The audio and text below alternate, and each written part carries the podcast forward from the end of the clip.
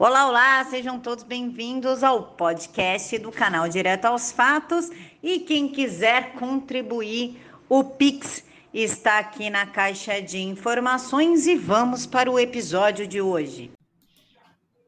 E aí, pessoal, boa noite. Paulo Henrique conseguiu finalmente acertar a maquiagem e está do jeito para aparecer para vocês.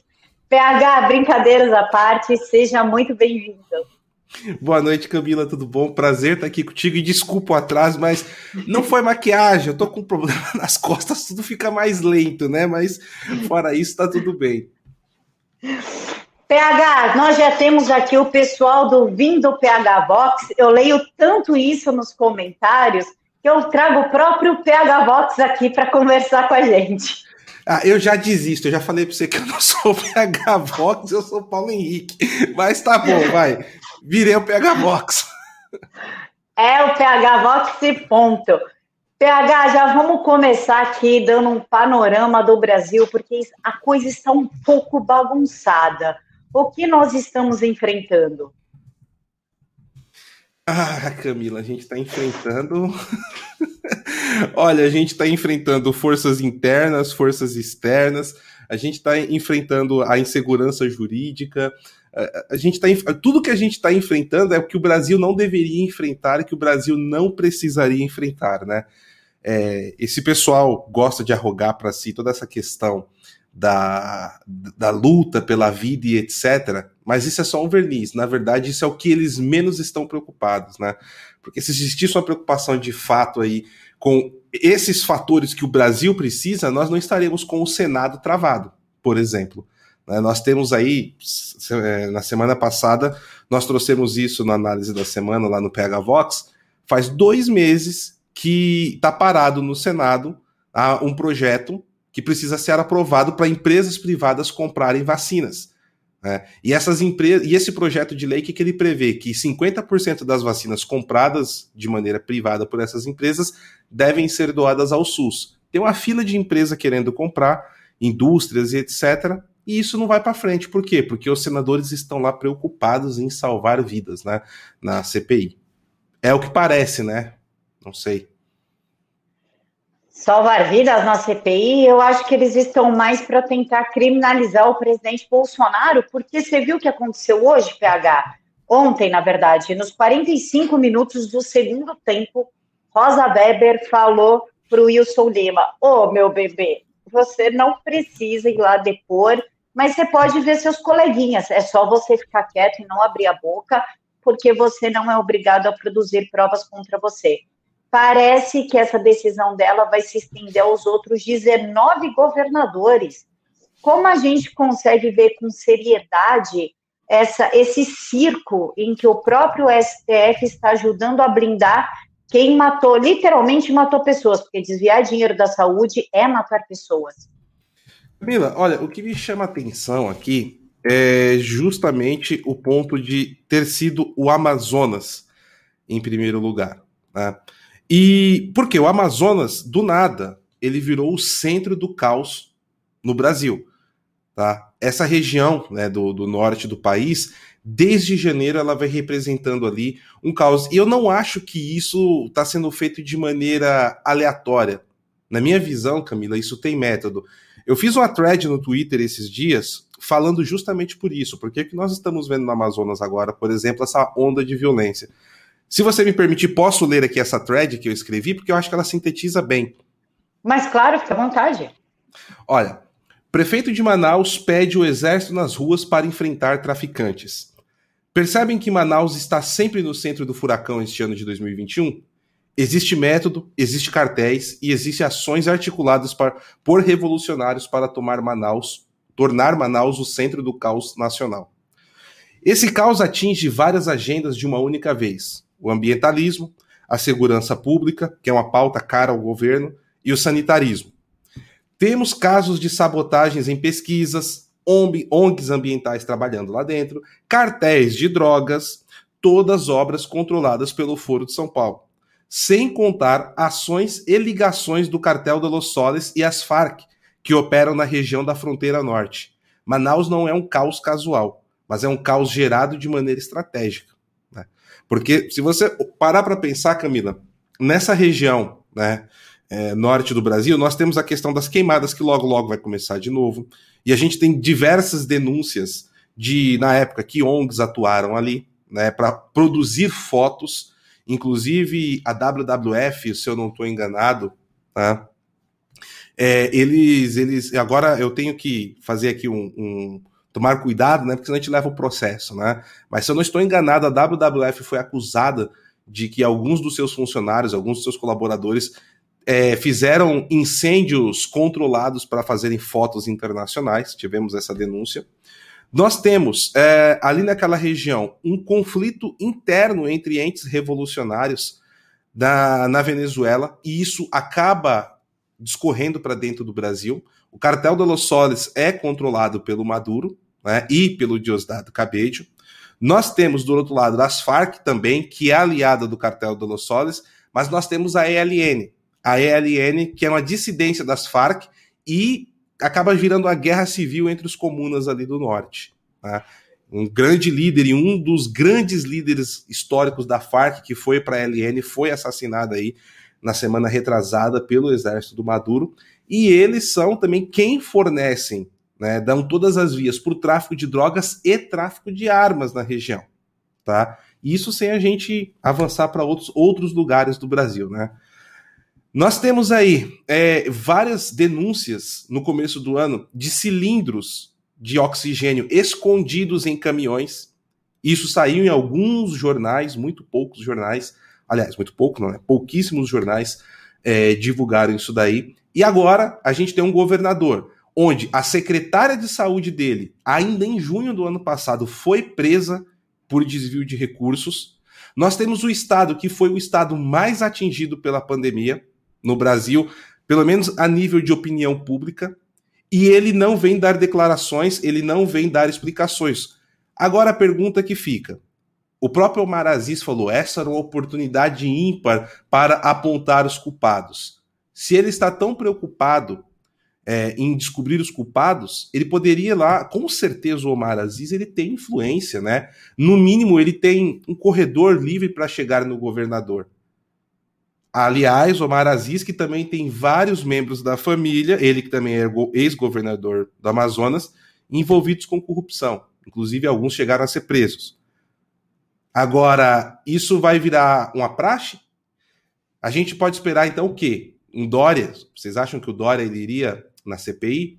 E se ele for, Não. vocês acham qual tratamento? Imagina, ele entrou no STF sem ser convocado. Ele já pois está é. no STF. Pois é. Então, a gente vai esperar o quê? Né? Agora, por outro lado, tem até uma outra notícia, eu vou me adiantar aqui, Camila, que está na pauta, né? é, nós tivemos aí várias pessoas que tiveram o seu sigilo quebrado, né? A gente vai falar um pouco disso mais para frente. Qual que é esse peso e essa medida? Né? O que, que a gente tem em cima disso?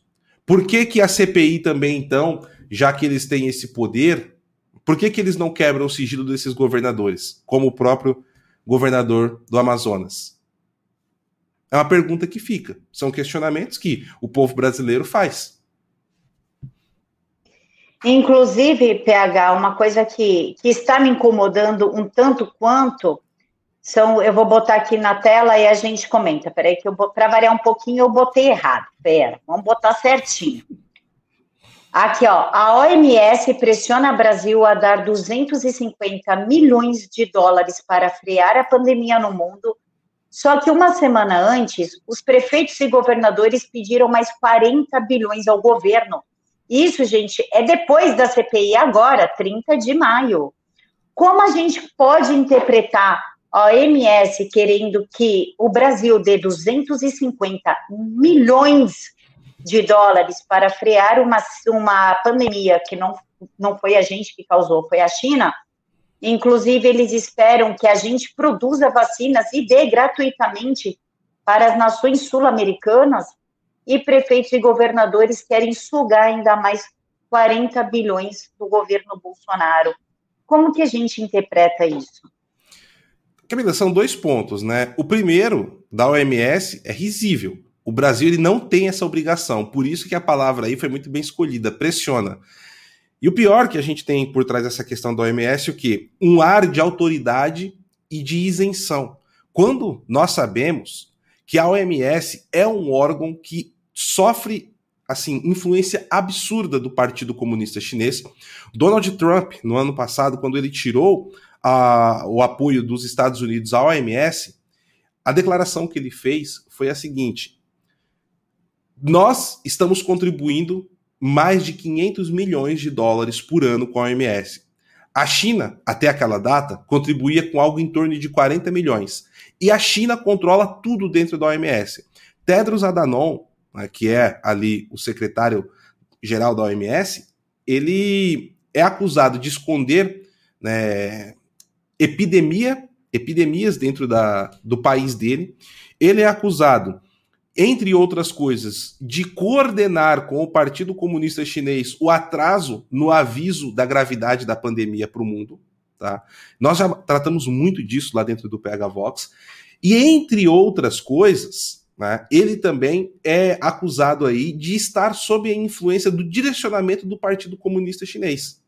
Agora, essa mesma OMS, se a gente trazer aqui para o Brasil, ela é colocada como uma autoridade no assunto, inclusive por políticos da CPI, onde o Brasil deveria estar subordinado a ações de burocratas externos, como se eles fossem idôneos por si só. É a mesma coisa quando você fala assim: ah, não, mas Fulano é um cientista. Aí, porque ele é cientista, ele é uma pessoa do bem. Ele é, assim, uma pessoa é, acima de qualquer coisa não erra, não tem interesses, sempre está pensando no bem da humanidade. A mesma coisa quando nós falamos ciência, né? Então, por exemplo, a gente tem as denúncias do Dr. Fauci. Eu não vou falar aqui no canal, Camila, porque a gente sabe o que acontece, mas dá uma pesquisada nas denúncias que estão saindo sobre o Fauci e as pesquisas que ele estava financiando, envolvendo ratos e outras coisas. Mas ele é um cientista. Né? Inclusive morcegos. Pois é. Pois é. Então, o que a gente tem é uma, uma subversão da linguagem, e através dessa subversão da linguagem, leva as pessoas a crerem que a OMS é o supra-sumo do bem. Eu não estou dizendo que tudo que acontece dentro da OMS é ruim, que todas as pessoas que trabalham na OMS não prestam. Não é isso. Tenho certeza que tem pessoas lá dentro que estão ali para fazer um trabalho decente. Só que o controle diretivo da OMS ele está direcionado a interesses políticos. Se nós pegarmos a OMS, por exemplo, ela falou que o coronavírus não se transmitia pelo ar. Foi uma das primeiras coisas que eles falaram. Depois eles falaram que não precisava usar máscara. Depois coloca a máscara. Depois eles falaram, um dos primeiros, uma das primeiras declarações da OMS, que o coronavírus não transmitia de pessoa para pessoa pelo ar. Então, assim, é, é, o que, que a gente vê? Uma instituição que só errou em 2020, só errou, tudo o que eles falam hoje, amanhã é diferente. E o problema não é que assim, olha, nós viemos aqui, nós erramos, aqui tem um problema. Esse estudo mostrou o contrário. Não. Eles mudam completamente a versão como se não tivesse a outra. É uma espécie de Ministério da Verdade do George Orwell, sabe? De repente muda tudo e o que passou, não. Isso nunca aconteceu. Nós falamos que coronavírus não se transmitia pelo ar. Não, você tá louco. Onde você viu isso? Isso não existe. Você inclusive, é um negacionista. Inclusive, eles falaram do lockdown. Você lembra no começo? Distanciamento, distanciamento, fica em casa, fica em casa. Quando aumentou a fome no mundo, o Tedros, quem falou em lockdown na OMS? Não, a OMS nunca falou em lockdown. Como não, Tedros? Olha isso aqui, isso aqui, isso aqui. Não, não. Usaram o nome da OMS. Da nossa boca nunca saiu. São muito hipócritas. Pois é. E assim, Camila, a gente tem um outro ponto aí. Opa, peraí que minha água aqui tá saindo. uh, peraí, foi mal. É, a gente tem um outro ponto que até tem uma pergunta que é interessante aqui do Sérgio Arafela, né? Ele fala assim: mas o Brasil vai dar esse dinheiro? O Brasil não tem obrigação nenhuma de dar esse dinheiro. Tá? O Brasil não tem obrigação de fornecer esse dinheiro para o OMS. O que pode acontecer, tá? É a OMS eles utilizarem de outros meios legais, tá, dentro lá da, da própria ONU, para pressionar o Brasil por outras vias diplomáticas. E aí, o que pode acontecer, isso daqui, pessoal, é de certa forma até um, uma, um estudo de possibilidades. Tá? O Brasil pode ser pressionado por outros interesses que, se ele não seguir essa cartilha, se o Brasil não se esforçar para fazer essas doações, o Brasil pode ser penalizado. Então, por exemplo, o Brasil pode é, é, simplesmente começar a, a ter uma redução no comércio com a China, com a França, com a Alemanha, que são países que estão, pelo menos diplomaticamente, alinhados com certas políticas desse pessoal. Então, assim, o Brasil vai ter que começar a analisar aí o custo dessa negativa. Essa é a verdade. Porque o que está em jogo não é se o Brasil simplesmente deve ou não dar esse dinheiro, mas o que o Brasil pode sofrer do outro lado se ele não der esse dinheiro. Só para dar um exemplo, é, nós tivemos uma votação algumas semanas atrás na ONU para ter uma investigação tá, é, dentro de Israel sobre os ataques que Israel estava sofrendo do Hamas, da faixa de Gaza. E qual que era o ponto interessante dessa história? Esse, essa comissão de investigação ela seria permanente. E o Brasil, quando foi votar, o Brasil se absteve. Porém, no voto, né, o nosso atual chanceler, ele deixou claro que o Brasil era contra. Só que, por mais que ele falasse no voto que era contra, ele votou pela abstenção. Justamente pelas pressões diplomáticas e comerciais que o Brasil viria a sofrer se votasse junto com Israel. Então, assim, é, é, é cômodo tacar pedra no chanceler hoje por conta disso. E essa não é a intenção, porque a gente não sabe tudo que está envolvido. Ainda mais que o grande aliado que o Brasil tinha nessa retomada ocidental que nós estamos, estávamos vivendo era os Estados Unidos. E hoje a administração do governo americano está na mão de um presidente débil, fraco, né, e que está sendo tratorado pelos orientais, principalmente pelo Putin e pelo Xi Jinping. Então, nesse, nesse tiroteio, será que era melhor o Brasil se esconder ou será que era melhor o Brasil atirar junto? São questões que ficam no ar. Como a gente não tem todos os dados à mão, que o chanceler, por exemplo, tem, fica complicado de simplesmente tacar pedra. Mas isso é só um exemplo né, de como funciona a diplomacia e como que o Brasil poderia sofrer de alguma forma nessa questão aí. Você tocou no assunto da China, PH, e eu queria então colocar é, uma matéria que é um valor econômico que eu não vou mentir para vocês, me chocou.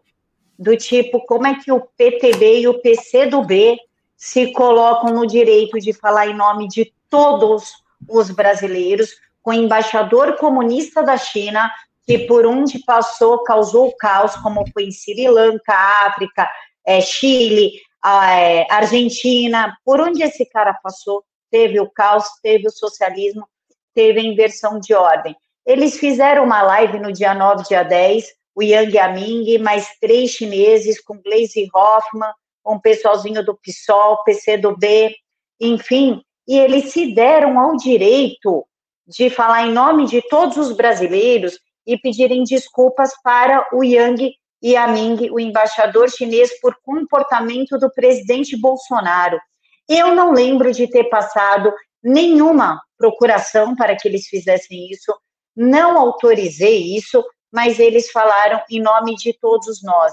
Como é que você vê isso, PH? Porque eles disseram aqui, ó, o povo brasileiro pede desculpas ao governo e ao povo chinês pelas ofensas feitas pelo atual governante do Brasil se não fosse a picadinha da China, que não tem efetividade, é só 28%, e o pessoal da terceira idade vai ter que tomar de novo, teríamos um contingente ainda maior de mortos.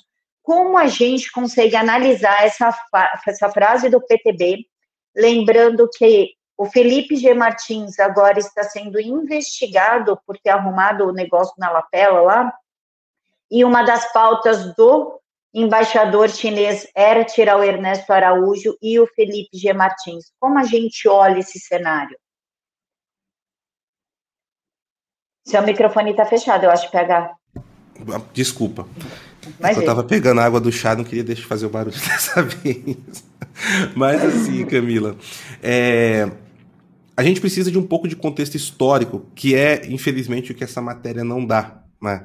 Ela só coloca que, nossa, olha só, né, eles têm consciência, estão pedindo desculpa pelo governo de brutamontes que nós temos, porque é isso que fica para o afegão médio aqui no Brasil.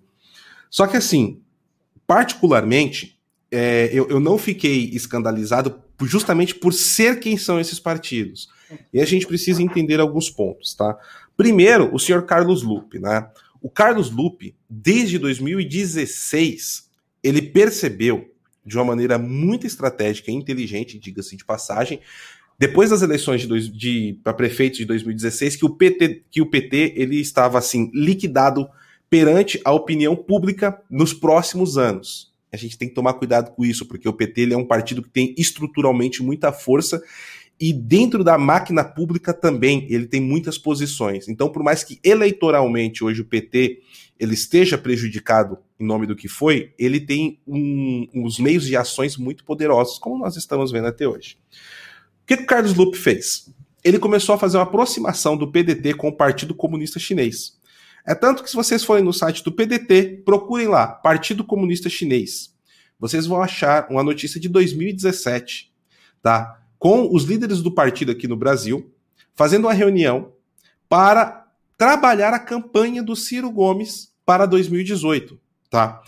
Nós não podemos afirmar que o Partido Comunista Chinês injetou dinheiro nos cofres do PDT. Mas quem conhece a política, e principalmente a política eleitoral no Brasil, sabe que é muito possível que isso tenha acontecido de maneira indireta, com empresários aqui no Brasil e etc, etc. Mas isso são conjecturas, não são afirmações. Entre outras coisas, o, o PDT ele começou a atuar como o principal partido de oposição ao governo Bolsonaro. A gente fica ouvindo a PSOL, o PT, vocês quase nunca vão ouvir do PDT. Comecem a reparar praticamente todas as ações no STF, onde o STF arroga ou né, traz para si decisão e poderes que são dados, a maioria o PDT está envolvido. Os principais são o PDT e a rede da Marina Silva. Então, assim, o PDT parece que ele já sabe exatamente quais os caminhos seguir para poder pautar a política nacional e o governo brasileiro.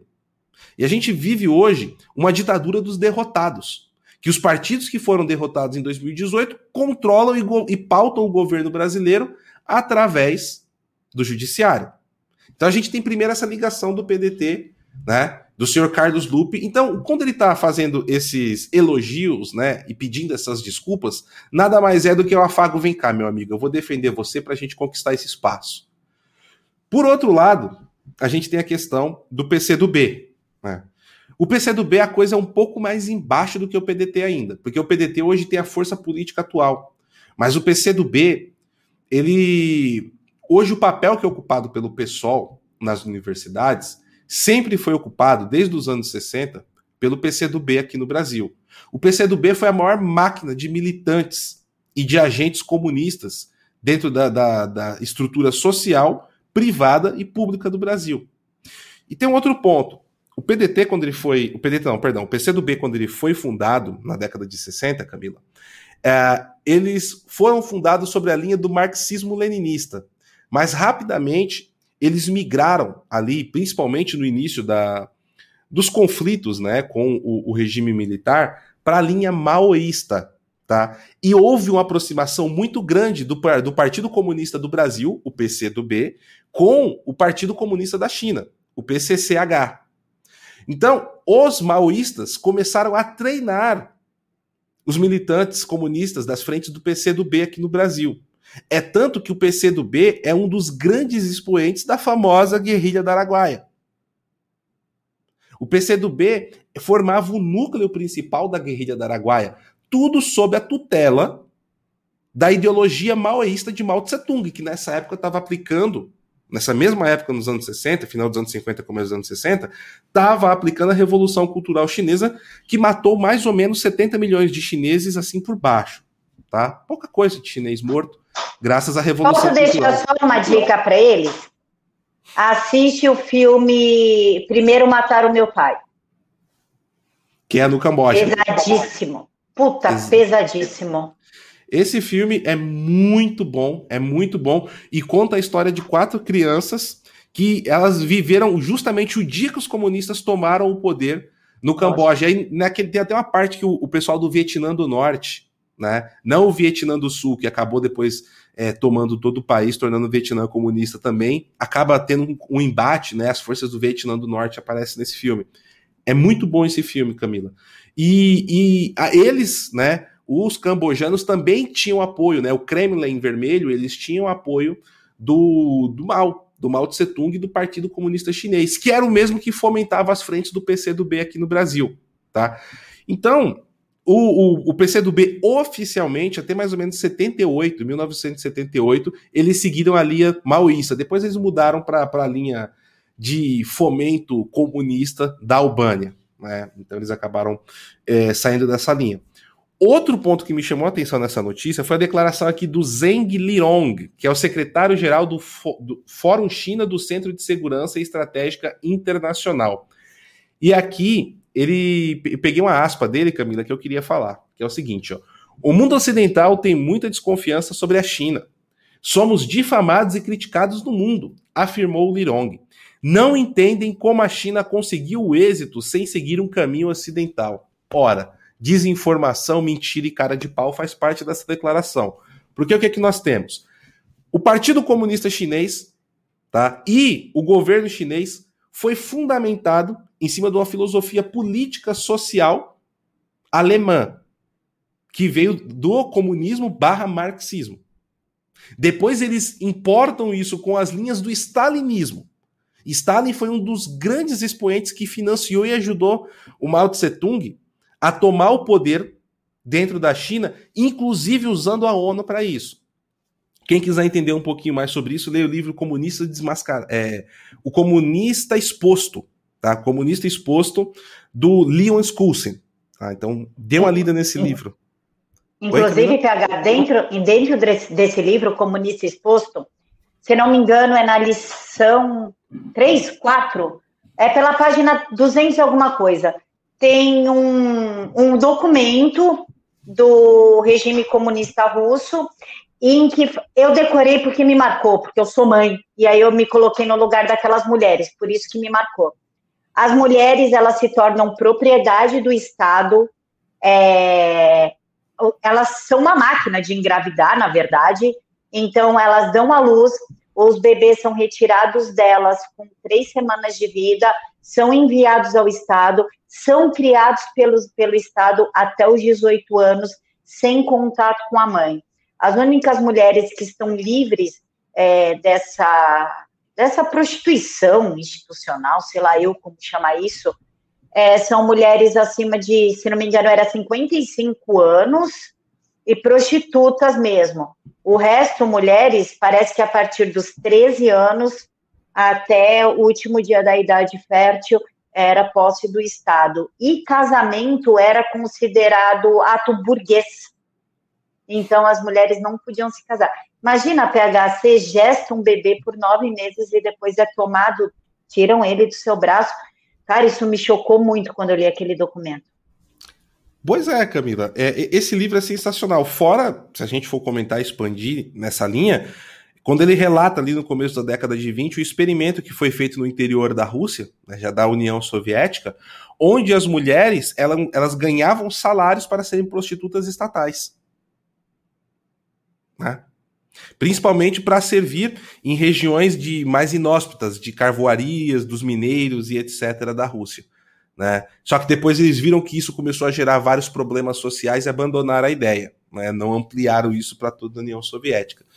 Então, assim, é daí que vem, né? É, um pouco dessa, dessa estrutura filosófica, política e social que a China adotou, que o Ocidente não entende, né? E não foi uma solução ocidental, mas boa ou ruim, surgiu no Ocidente. Outra coisa, o sistema financeiro que é utilizado, né? O sistema econômico, o plano de sistema econômico da China, ele não só foi fomentado pelo, principalmente por Henry Kissinger, né? Mas Henry Kissinger, obviamente, a gente não pode ser aqui é, inocente a achar que ele fez tudo sozinho da cabeça dele. Tinha mãos poderosas como Rockefellers, Rothschild por trás dele nisso daí.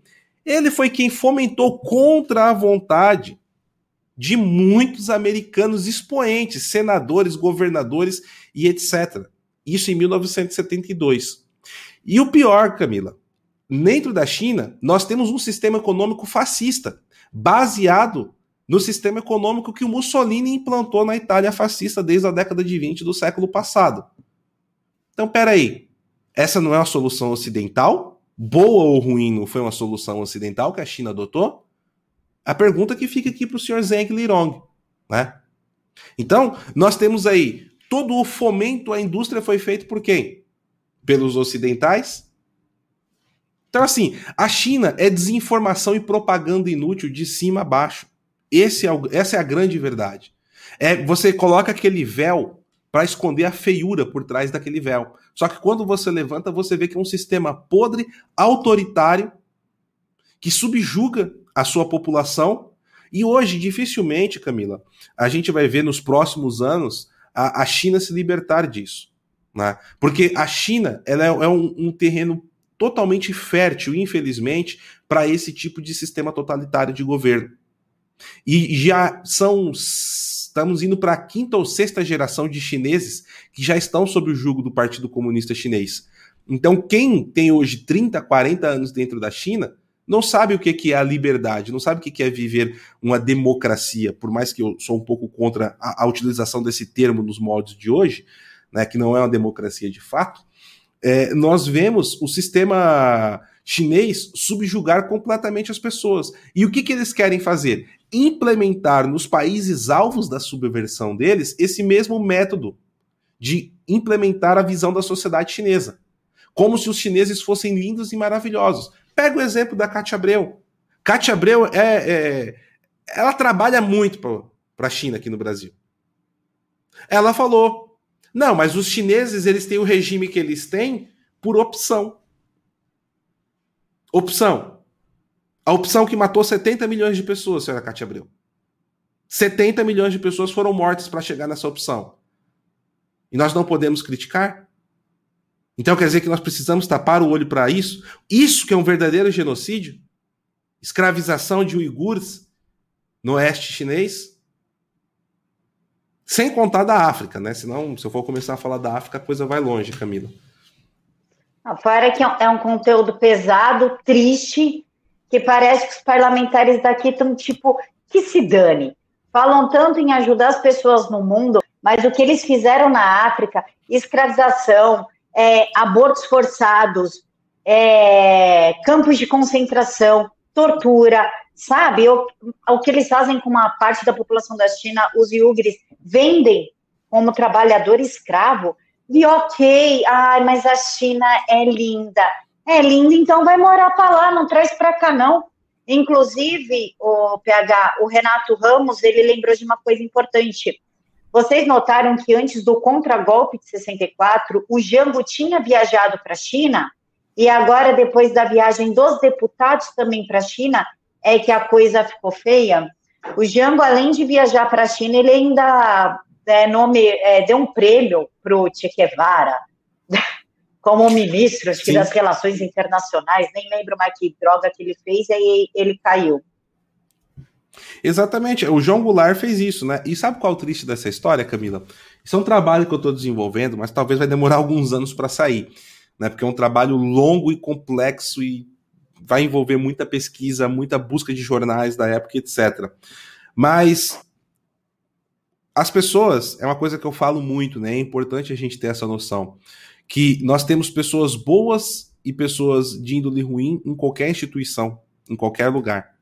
E boa parte do comando militar do Exército, de 64, enquanto o Olímpio Mourão Filho saiu lá do Triângulo Mineiro, subiu com os tanques e estava derrubando o, go o, governo do João Goulart, depois que o povo foi às ruas na marcha da, é, de Deus, da família e da propriedade, é, ele se sentiu amparado, ele subiu, mas o alto comando militar do Exército Brasileiro, no Rio de Janeiro principalmente, estavam tentando um contato desesperado com o João Goulart, que estava escondido com o Leonel Brizola no Rio Grande do Sul, para que o João Goulart desse autorização, eles subissem com os tanques do Rio para Brasília para parar o movimento que estava acontecendo. Ah. Isso são só alguns fatos que a gente tem de dentro do próprio exército brasileiro, que também estava mocomunado e apoiando esse lado do João Goulart. Então, assim, é importante frisar isso para entender como porque hoje também tem certos generais aí que infelizmente jogam contra o governo, que nem o senhor Santos Cruz. É um desses. Agora, vê se vocês veem o Santos Cruz falar uma vírgula mal do Lula. Nada. Por quê? Porque ele era capacetezinho azul da ONU, sob a tutela do Lula. Né?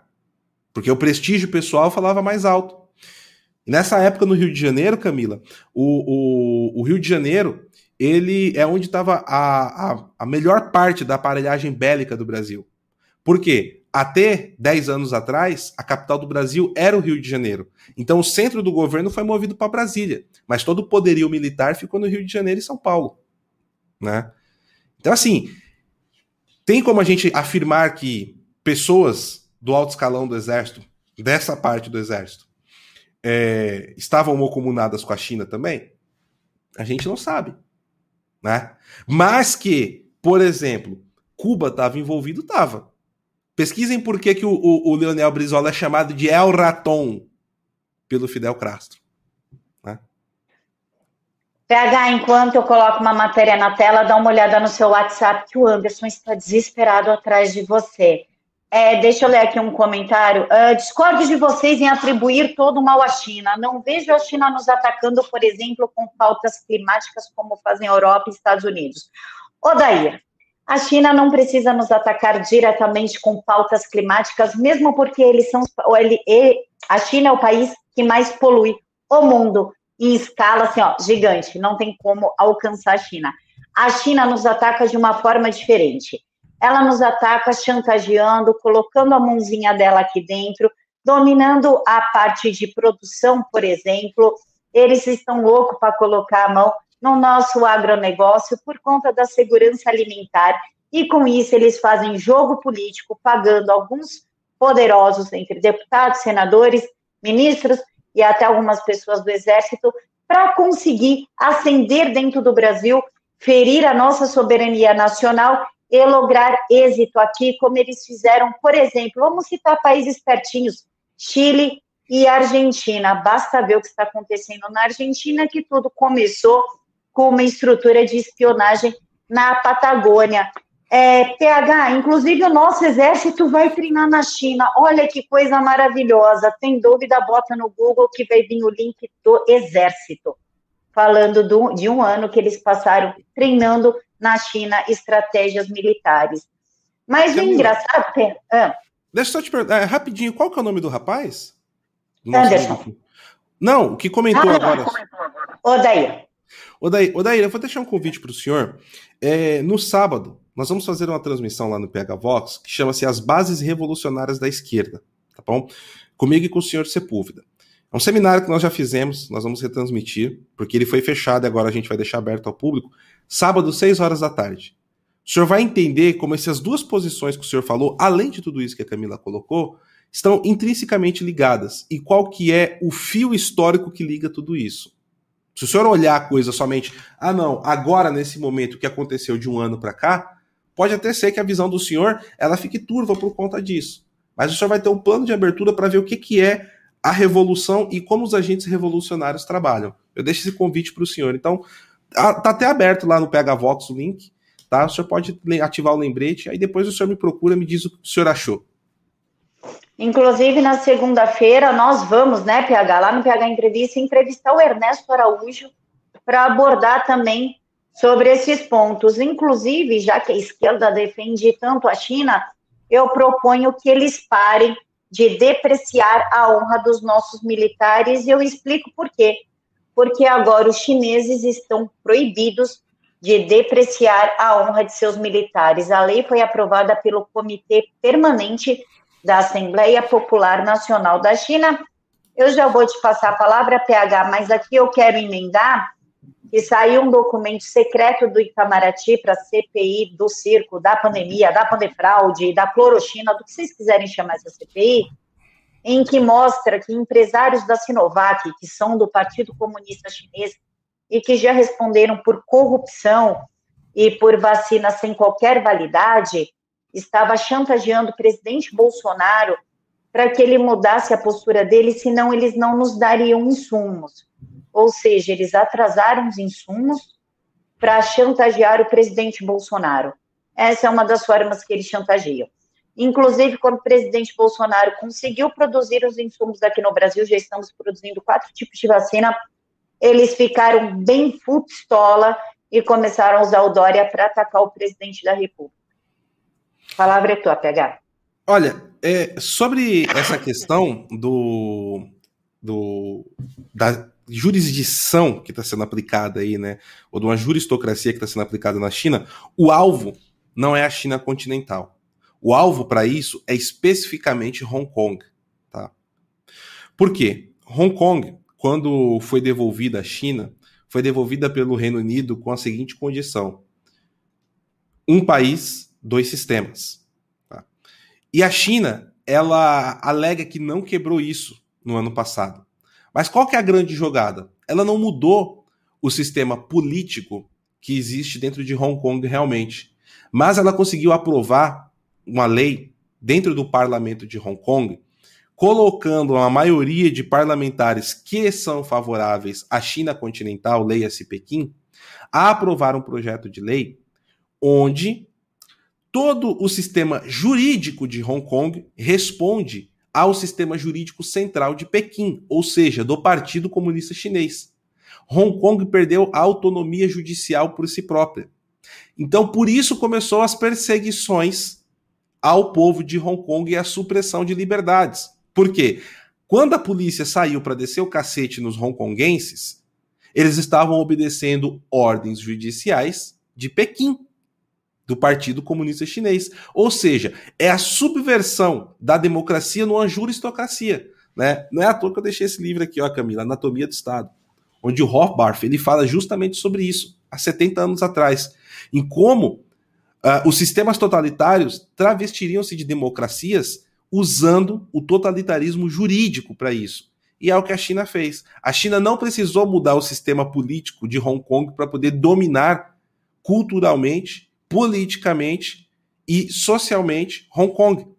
Eles fizeram isso subvertendo o sistema judiciário e levando todas as decisões, todas as instâncias judiciárias para Pequim. Então, a partir disso, quando você tem, por exemplo, um hongkonguense que sai com a, uma placa ou quebra, como diz aí na matéria, né, uma placa de condecoração de um militar na rua, etc., ele vai ser julgado por Pequim não sobre as leis específicas que Hong Kong tinha até então. Então, isso daí tem um alvo muito claro, tá? É, é, é cada vez mais suprimir Hong Kong, sufocar, deixar um sistema político fantoche funcionando, tá? Enquanto ele silencia qualquer pessoa que possa se levantar contra o regime continental de Pequim. PH, o Everaldo está perguntando se nós estaremos no, na super live do Terça Livre hoje. E eu já emendo aqui com o Anderson. Camila diz para o PH que faço é, questão da presença dele. Qual é eu a vou... sua resposta, meu amigo? eu, eu, eu, vou responder o Anderson porque é, eu tenho alguns impedimentos estratégicos, vamos dizer assim, que mas eu vou falar com ele, eu respondo para ele aí daqui a pouquinho, eu vou ver a possibilidade. Eu não posso afirmar ainda, né? Mas é por questões de saúde, sobretudo. Eu sei. PH, onde que a gente te encontra? Claro que segunda-feira vocês me encontram lá no PH, no PH Entrevista às 16 horas, e essa segunda-feira com o grande Ernesto Araújo. E aí, PH, e você? Ó, o pessoal pode me achar nessa arroba que tá aqui, né? Ó, pharaújo85 no Twitter, no Instagram. Assim, eu, as minhas redes sociais ultimamente andam meio parada, né? Tô, ando trabalhando muito, né? E, enfim, então não tô conseguindo estar tão atuante nas redes sociais, mas vocês vão me encontrar quase diariamente lá no PH Box, né? Aqui no YouTube. Tô sempre por lá, diversos programas. O nosso foco é principalmente em geopolítica, então a gente consegue abordar muito desses temas, pessoal. Inclusive, pessoal, eu vou trazer o PH Vox, o PH, eu, eu que chamo ele de PH Vox, aí todo mundo começa a achar que o nome dele é PH Vox. Não é. É PH Araújo. Eu Isso vou aí. trazer ele semana que vem, porque por conta do problema que ele está, eu prometi que seria no máximo de 45 minutos a live. Por isso que bateu 45 minutos, estou pedindo as considerações finais dele. Mas eu tenho certeza absoluta, né, PH, que semana que vem você estará 100% e aí a gente vai poder fazer mais de uma hora, concorda? Concordo, tá combinado, Camila. Pessoal, então eu encontro vocês lá no TL, eu e o PH, vamos entrar lá no TL por 20 minutinhos ali na Super Live. O Gustavo Gayer também está aqui aguardando eu e o PH para a gente entrar todo mundo junto. Então a gente encontra vocês lá por volta das 11h10, 11h15. Fiquem todos com Deus e até daqui a pouquinho de novo. Um mega beijo no coração de todos, que Deus os abençoe imensamente e que mande os anjinhos dele para cuidar do soninho de vocês. Fiquem todos com Deus.